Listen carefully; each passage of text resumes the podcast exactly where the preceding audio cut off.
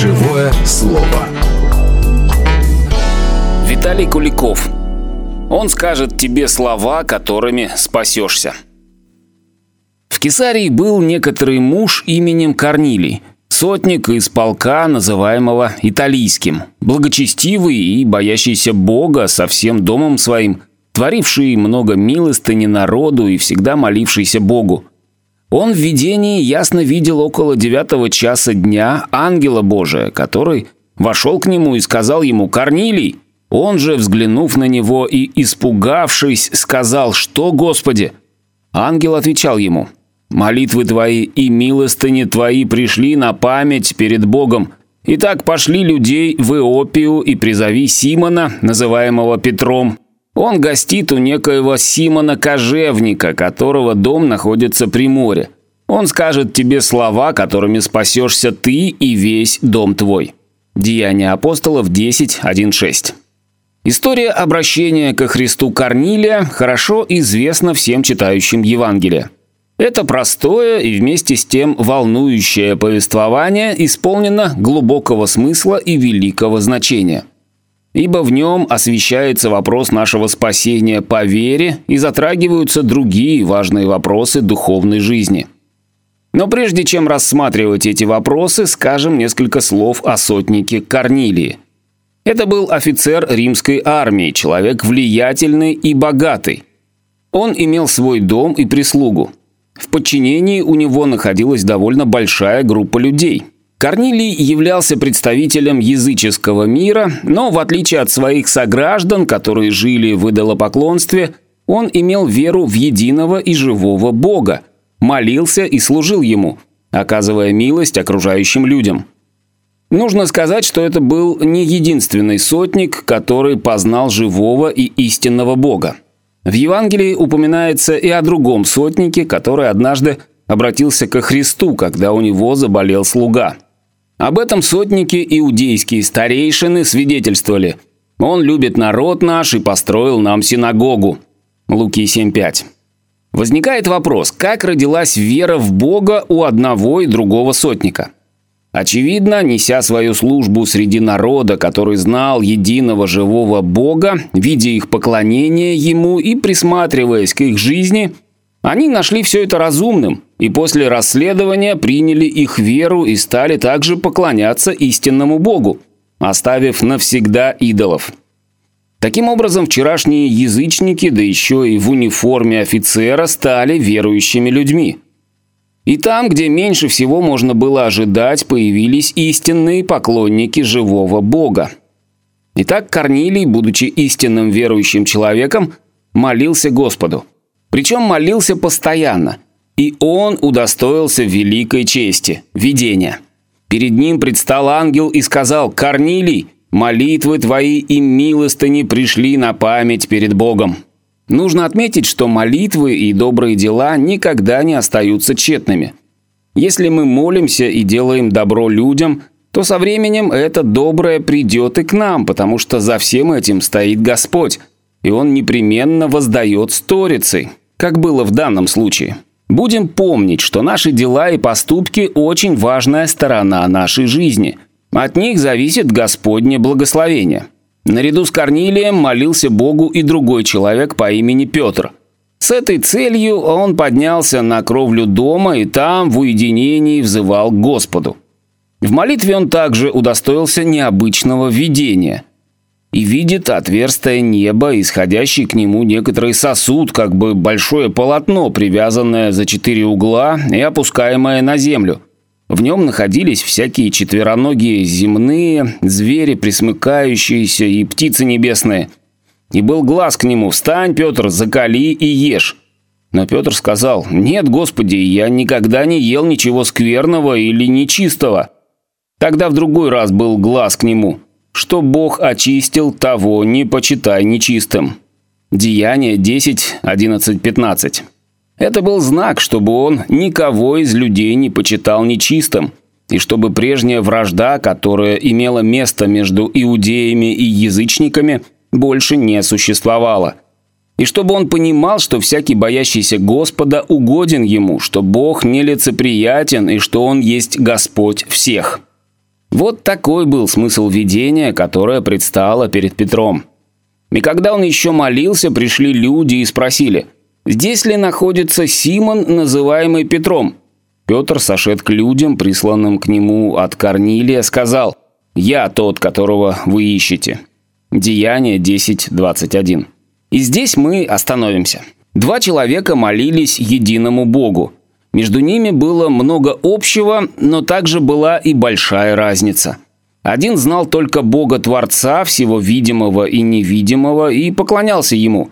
Другой знал не только Создателя всего живущего, но знал также и Сына Божия Иисуса Христа, который был мертв, но, расторгнув узы смерти, воскрес из мертвых. И угодно было Господу, чтобы эти два человека встретились, и чтобы они не чуждались один другого. Поэтому было повелено одному, чтобы он пригласил второго, а этому, в свою очередь, было сказано, чтобы он ответил на приглашение.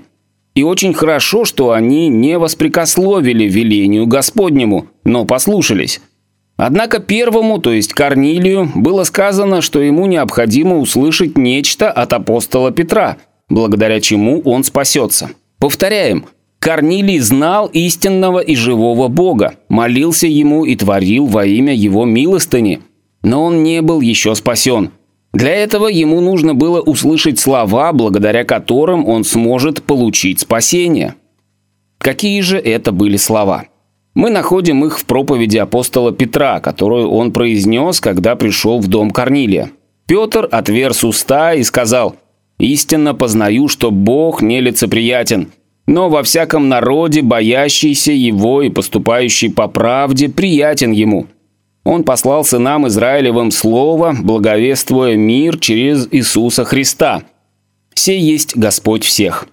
Вы знаете происходившее во всей Иудее, начиная от Галилеи после крещения, проповеданного Иоанном, как Бог Духом Святым и силою помазал Иисуса из Назарета.